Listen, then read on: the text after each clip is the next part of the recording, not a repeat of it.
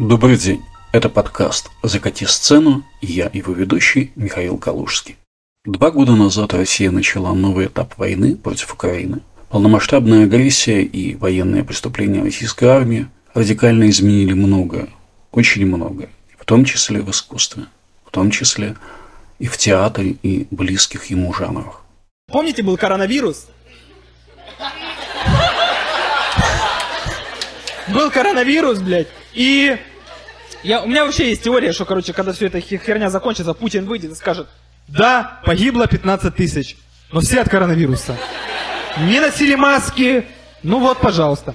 Когда мы уже наконец-то поймем, блядь, что чистый парк, значит, никого ты нахуй выбрать не можешь. Вот в чем проблема.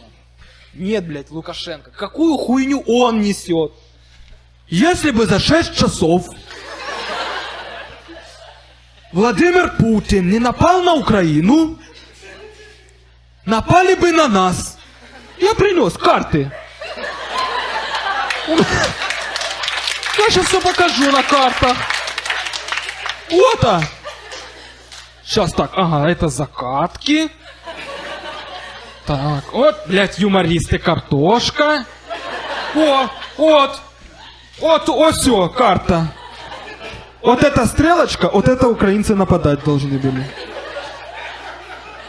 Вот.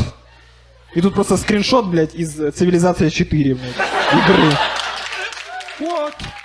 Это украинский стендапер Феликс Ритько выступает в бомбоубежище города Сумы 24 марта 2022 года. С начала полномасштабного вторжения прошло 24 дня. Совсем скоро Феликс Ритько, как и многие другие его коллеги, откажется от русского языка и будет выступать только на украинском.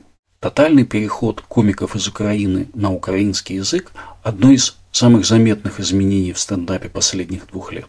Подобный процесс, отказ от русского языка, происходит и в белорусском стендапе. Но за эти два года стендаперы из постсоветских стран поменяли не только языки. Они поменяли еще и аудитории, и места, где они теперь живут и выступают. О том, как менялся и чем стал стендап военных времен, мы говорим сегодняшней гости подкаста Ярославой Ананко. Ярослава Ананко – славистка, переводчица, юниор-профессорка Лейпцигского университета, и она исследует стендап – украинский, русский и белорусский. И мы начали наш разговор с самой общей темы. Сначала обсудив родство стендапа и театра. Разумеется, стендап — это сценический жанр, но жанр очень аскетичный, который не предполагает а, ничего, кроме самого комика, стула и микрофона, и, соответственно, публики, которая слушает его в живом режиме. Если э, сравнивать с какими-то театральными формами, то как раз тот фокус, под которым я занимаюсь стендапом, э, он э, заставляет меня как бы ответить, что стендап, наверное, ближе к какому-то документальному театру. В случае стендапа мы имеем дело с жанром автобиографическим и метапоэтическим. Тот стендап и то, что мы подразумеваем сегодня под словом стендап, это чаще всего приватная история, рассказанная от первого лица самим участникам этой истории. Для меня важно было бы подчеркнуть как раз э, то, что э, мы имеем дело скорее с автобиографическим пактом, э, то есть в меньшей степени нас как зрителей интересует случилось ли рассказываемое на самом деле. А, однако мы подписываем воображаемый пакт, как публика, как зрители, воображаемый пакт с комиком, что мы согласны верить ему и доверять, что то, что он рассказывает, это автобиографическое – в то же самое время комик всячески имитирует и подсказывает нам, что он тоже говорит от первого лица и говорит о своем опыте. Вот эта вот э, рамка автобиографического пакта, она как раз и помогает исследователям, не только литературоведам, но в том числе и театроведам, например, когда речь идет о документальных жанрах, testimony studies, memory studies и прочее, прочее. Потому что как бы сцена это, в общем-то, условно очень условно. А, и естественной частью любого концерта, стендап-концерта является коммуникация с залом. И некоторые комики, кстати, практикуют эту коммуникацию в начале, чтобы эту стену свалить, чтобы Но вообще сцены, по идее, ее как будто бы и не должно было бы быть. Мне кажется, что у сцены в стендапе очень такая практическая функция, просто чтобы человека было видно и слышно, потому что он говорит. Но это не дистанция. Как раз-таки задача стендапера эту дистанцию между собой и зрителями, всю эту условность преодолеть. И как раз-таки выйти из этих э, сценозальных отношений как бы это все нарушить. Потому что, с одной стороны, стендапер говорит о своем очень частном опыте. С другой стороны, мы же хотим в стендапере узнавать себя. То есть все равно его спич, он так или иначе, его сказ, он так или иначе ориентируется на каждого сидящего в публике и как бы будет эту ассоциацию, воспоминание, идентификацию. Стендап — это очень метапоэтический жанр. Это жанр, который любит показывать свою лабораторию. Это жанр, который любит разговаривать о собственной поэтике, который любит тематизировать себя как жанр, а, который всегда помнит а, свое место на сцене, и э, очень много шуток в стендапе как раз и строится на этом постоянном отходе на метапозиции.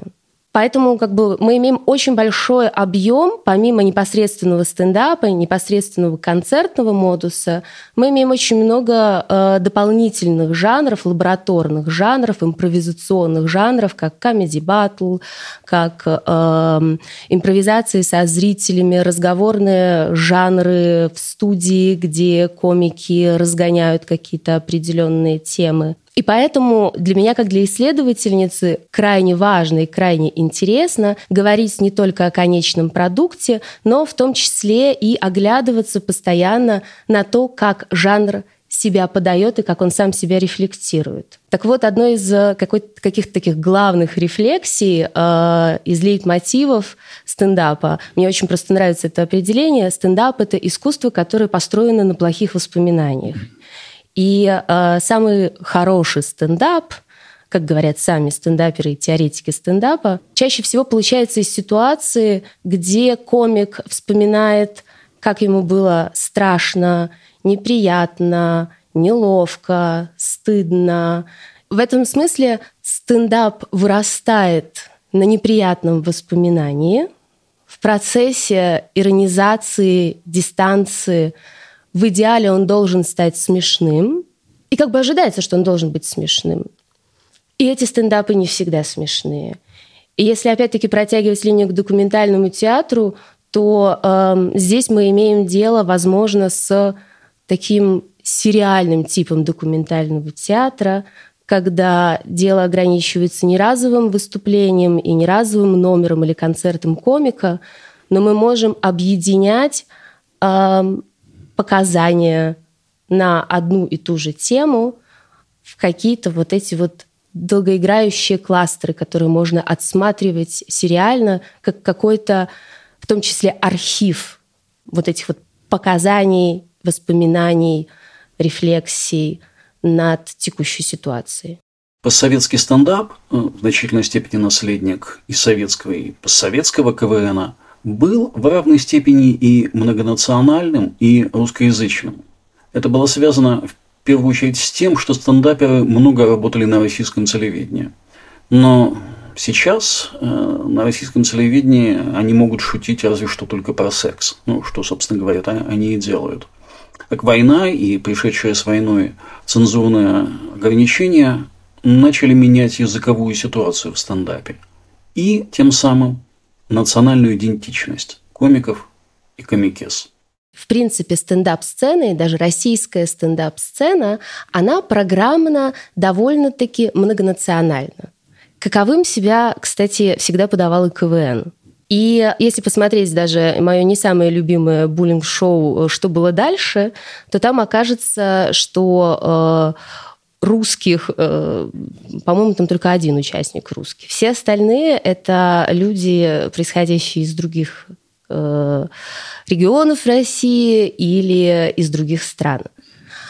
И вот эта вот как бы амбиция многонациональности, она в принципе была в стендапе. И стендап до какого-то момента существовал тоже в какой-то такой имперской идиллии. Он вроде бы собирал э, комиков разных национальностей под одним и тем же зонтиком, но оставался русскоязычным. То есть русский язык это все равно был коммерческая э, лингва франка, которой пользовались и белорусские стендаперы, и украинские стендаперы, и э, стендаперы из, раз, из разных регионов России. Ситуация поменялась э, в 2022 году, соответственно, когда э, уже прям совсем официально э, Путин решил освобождать русскоязычное население. И это стало просто как провело действительно радикальную линию этой, в, этой, в этой имперской монолингвальной идиллии. И по советском стендапе стали действительно наблюдаться удивительные э, откаты опять к э, национальным вот этим вот языковым границам. То есть стендап начал размежевываться по языковому принципу. Первым делом это произошло в украинском стендапе. Любопытно, что после начала войны в украинском стендапе пауза, молчание, оно продлилось где-то наверное, недели две-три, но уже в первой половине марта или в середине марта, если я не ошибаюсь, было, был записан первый э, стендап-концерт, стендап из бомбоубежища с сумским комиком Феликсом Редькой. Э, это был очень специфический жанр, э, который я, я, я тут же жадно посмотрела. То есть действительно как бы стендап горьким парадоксальным образом опять вернулся в андеграунд. Но только на этот раз как бы не из цензурных соображений, а он вернулся в бомбоубежище. И э, Феликс Редько и другие комики во время бомбардировок давали эти концерты для тех людей, которые прятались вместе с ними в бомбоубежищах. И любопытным образом этот первый концерт Феликса Редьки, он был еще русскоязычным. Про украинский э, язык вы как э, подумываете, переходить, не переходить, переходите, не переходите на украинскую державу? Уже перешли?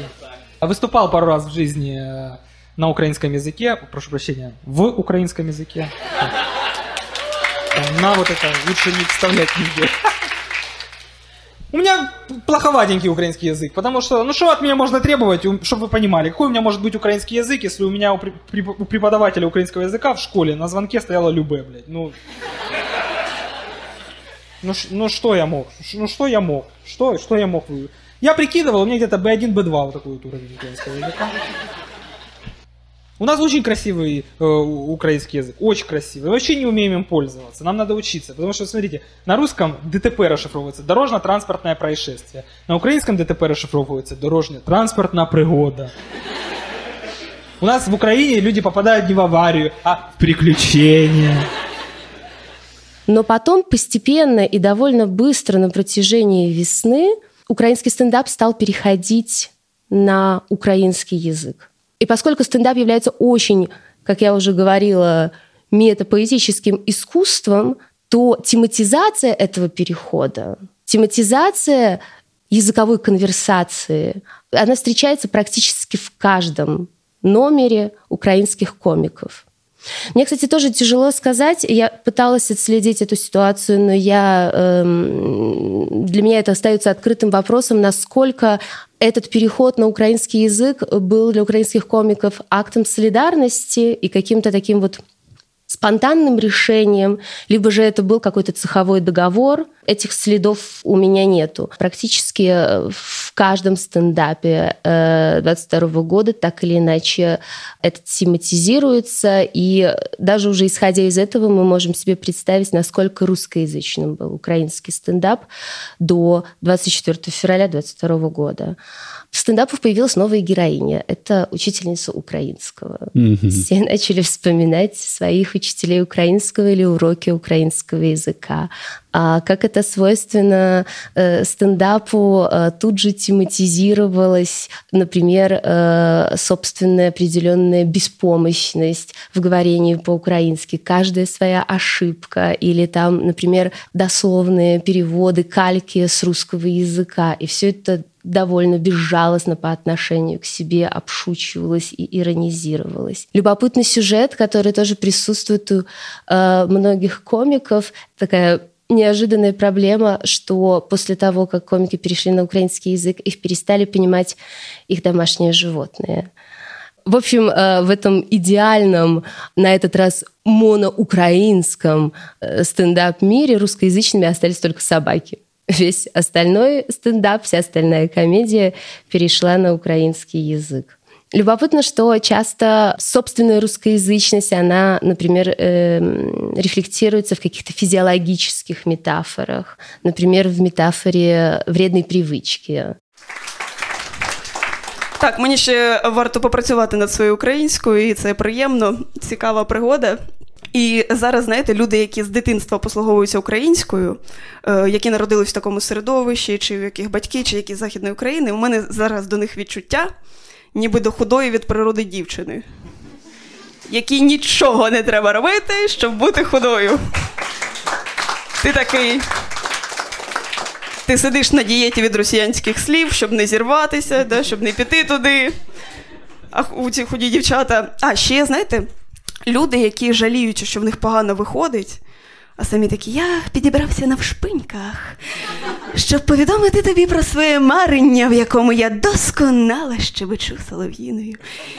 Такі, але, на жаль, зараз у мене виходить погано. Боже, який мальовничий світанок. І оці люди мені схожі на худу дівчину, яка отак от зі шкіри живіт собі збирає. І така, подивись, яка я товста.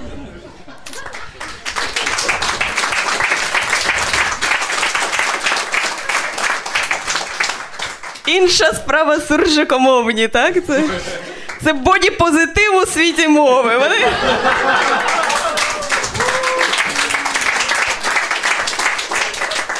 Вони не соромляться вийти на пляж зі своїм шо. Ще зараз знаєте для мене, що що аргумент це просто гарна думка. Е, що ми раніше існували в такому наративі, що українські слова це запозичені російські. А виявилось навпаки, що навіть Росія, слово Росія вкрадене з України. От і зараз я існуючи в такому наративі, не думаю, що я кажу русизми. Я думаю, це вони вкрали і зіпсували нашу українську мову. Навіть знаєте, у нас в українській мові є літера Г і Г. Росіянці, коли крали наш алфавіт, вони такі споєднали в одне, нехай це буде Г. А оцей хвостик з Г на твердий знак. Це... Эта украинка Света Неманежина, и для нее языковой переход – очень важная тема для выступления. Ее раздражают люди, которые с детства говорят по-украински, говорят великолепно по-украински, потому что это был их семейный язык. И они ее раздражают, эти люди, как ее раздражают от природы очень худые девушки, которые все время жалуются на какой-то невидимый жирок в области пресса.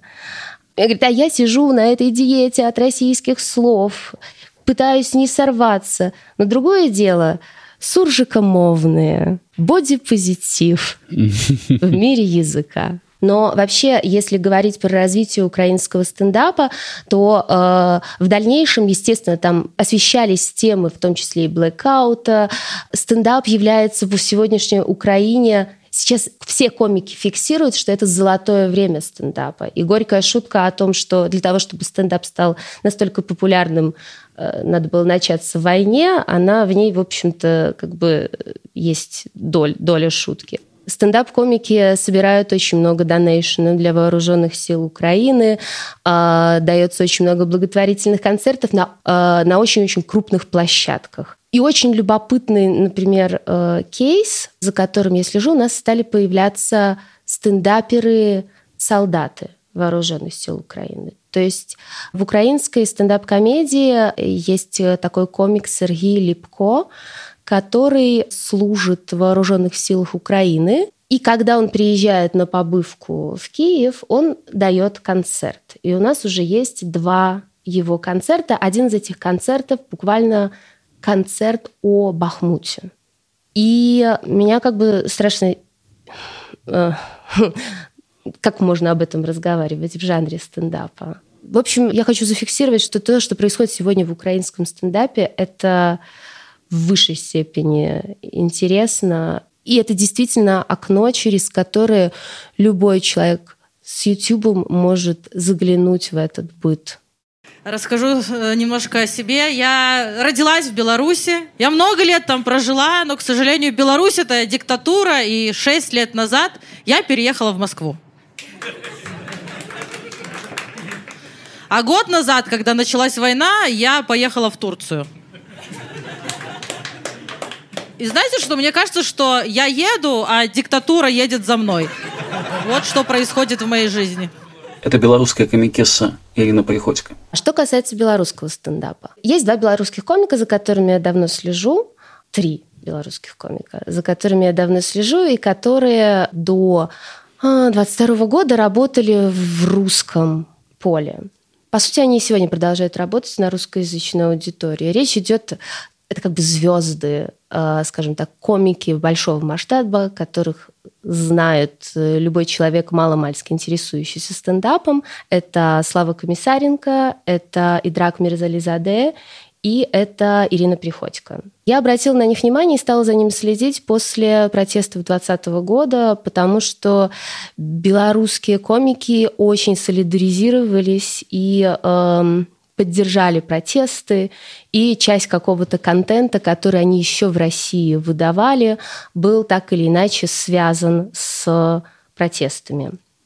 Вообще, в скобках, наверное, э, нужно отметить, что э, у стендап-комиков очень э, мощная такая цеховая солидарность. Они действительно как-то умеют объединяться, умеют находить удачные э, форматы э, сотрудничества, какой-то... То есть э, они какие-то вот в этом смысле очень мультивалентные и очень... Ну, с точки зрения цеха, это скорее как бы позитивный пример. И в случае, например, Славы Комиссаренко и Драка Мирзализаде любопытно то, что в 2022 году эти комики записали каждый по концерту на белорусском языке. И это тоже э, своего рода акт солидарности с белорусами, потому что, разумеется, что как бы язык сегодня является этим очень мощным кодом, по которому э, который работает как бы и для публики, и для самого комика, который транслирует, он является не только медиумом, но он в том числе транслирует какие-то э, взгляды, какие-то э, Э, мнение, какую-то повестку. Э, и э, понятное дело, что эти концерты были ориентированы, они были как бы коммерческие, ну, не провальными, скажем так, но экспериментальными, потому что они ориентируются на довольно-таки маленькую публику белорусов. Но я очень благодарна и Славе Комиссаренко, и Драку Мирзализаде за то, что они как раз этот эксперимент провели. Почему это еще эксперимент? Потому что для обоих комиков этот опыт говорения на белорусском языке, шутки на белорусском языке тоже был совершенно новым. Здесь, наверное, стоит уточнить специфический статус белорусского языка. А, это язык эм, гонимый, это язык, э, который находится, находился в ситуации такого мучительного чахлого выживания, в самой Беларуси. Это язык, который воспринимался действующей властью как язык опасный, как маркер какой-то оппозиционности или непокорности, и поэтому на протяжении последних 30 лет всячески дискриминировался. И когда речь идет именно о комедийном контенте, то, разумеется, немного странно и вновь шутить на языке, которым ты, может быть, и владеешь, но в последний раз ты разговаривал на нем на уроках белорусского языка.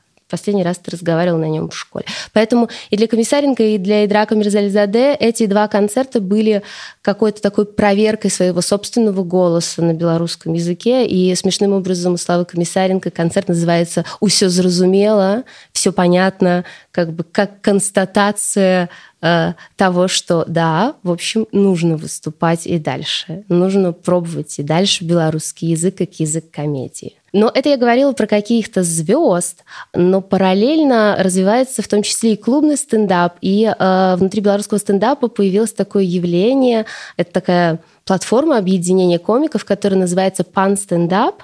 Это белорусскоязычные комики, которые тоже записывают свое шоу. Они находятся в Варшаве, у них есть там своя площадка, и, в общем-то, эта площадка тоже, насколько я понимаю, открыта для э, стендаперов, желающих выступать по-белорусски.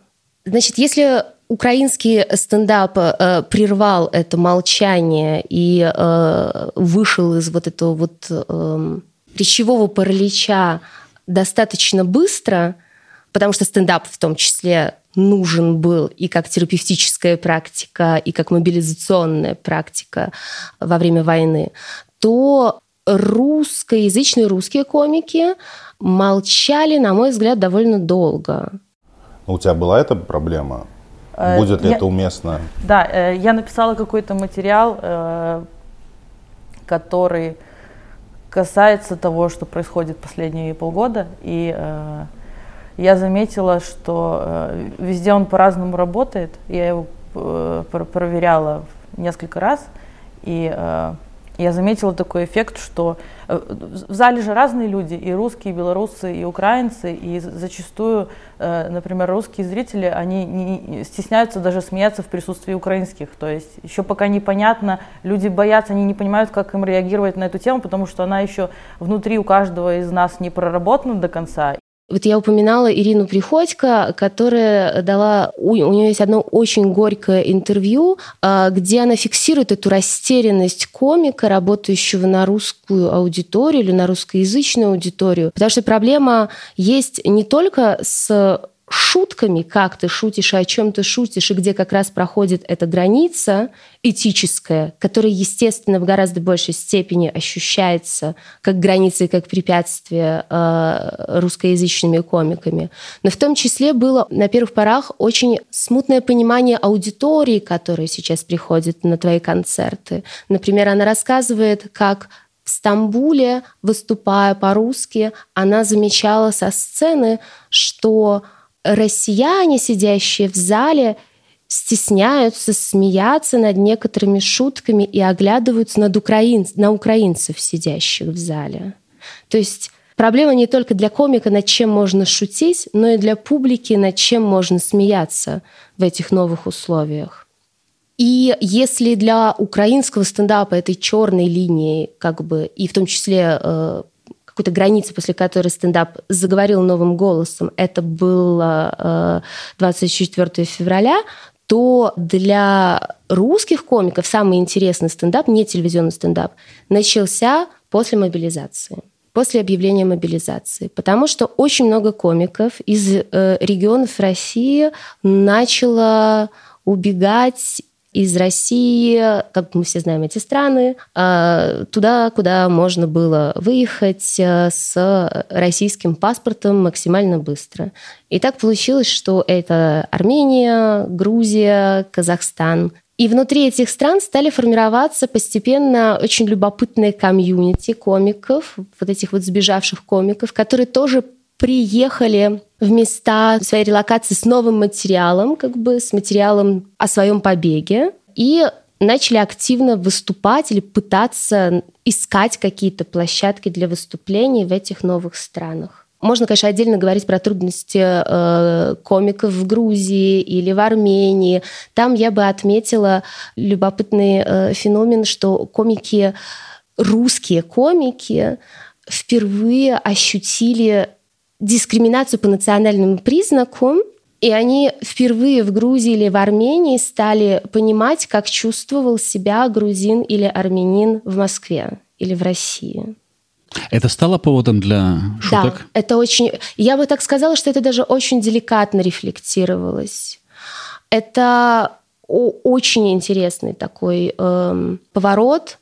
Вообще можно там дальше говорить про то, как многие русские комики впервые почувствовали эту свою моноязычность и недостаток, проблему того, что они владеют только русским языком. В очень выгодной ситуации вдруг оказались комики из Якутии и из Татарстана.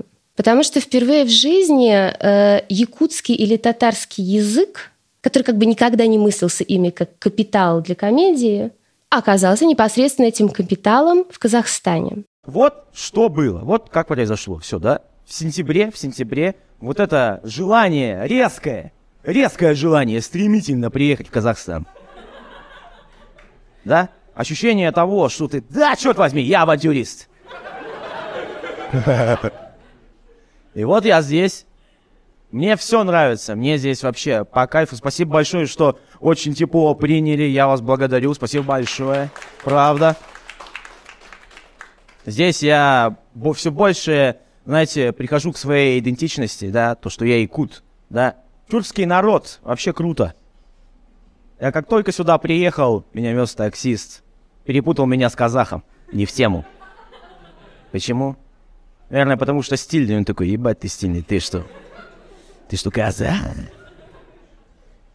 Я ему говорю, нет, я якут. И он такой, а, тюркский брат, тюркский брат. Я такой, да, да, да.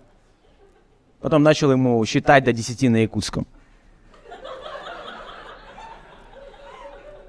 Bir, iki, üç, dört, beş, altı, yedi, sekiz, dokuz, on.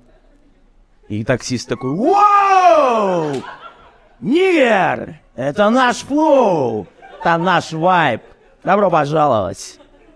Ну, как бы есть одна вещь, про которую я, наверное, хотела бы поговорить чуть-чуть. Вообще все вот эти вот э, мультилингвальные процессы, которые происходят сегодня в постсоветской комедии, в определенной степени это еще и как бы деколонизирующая практика.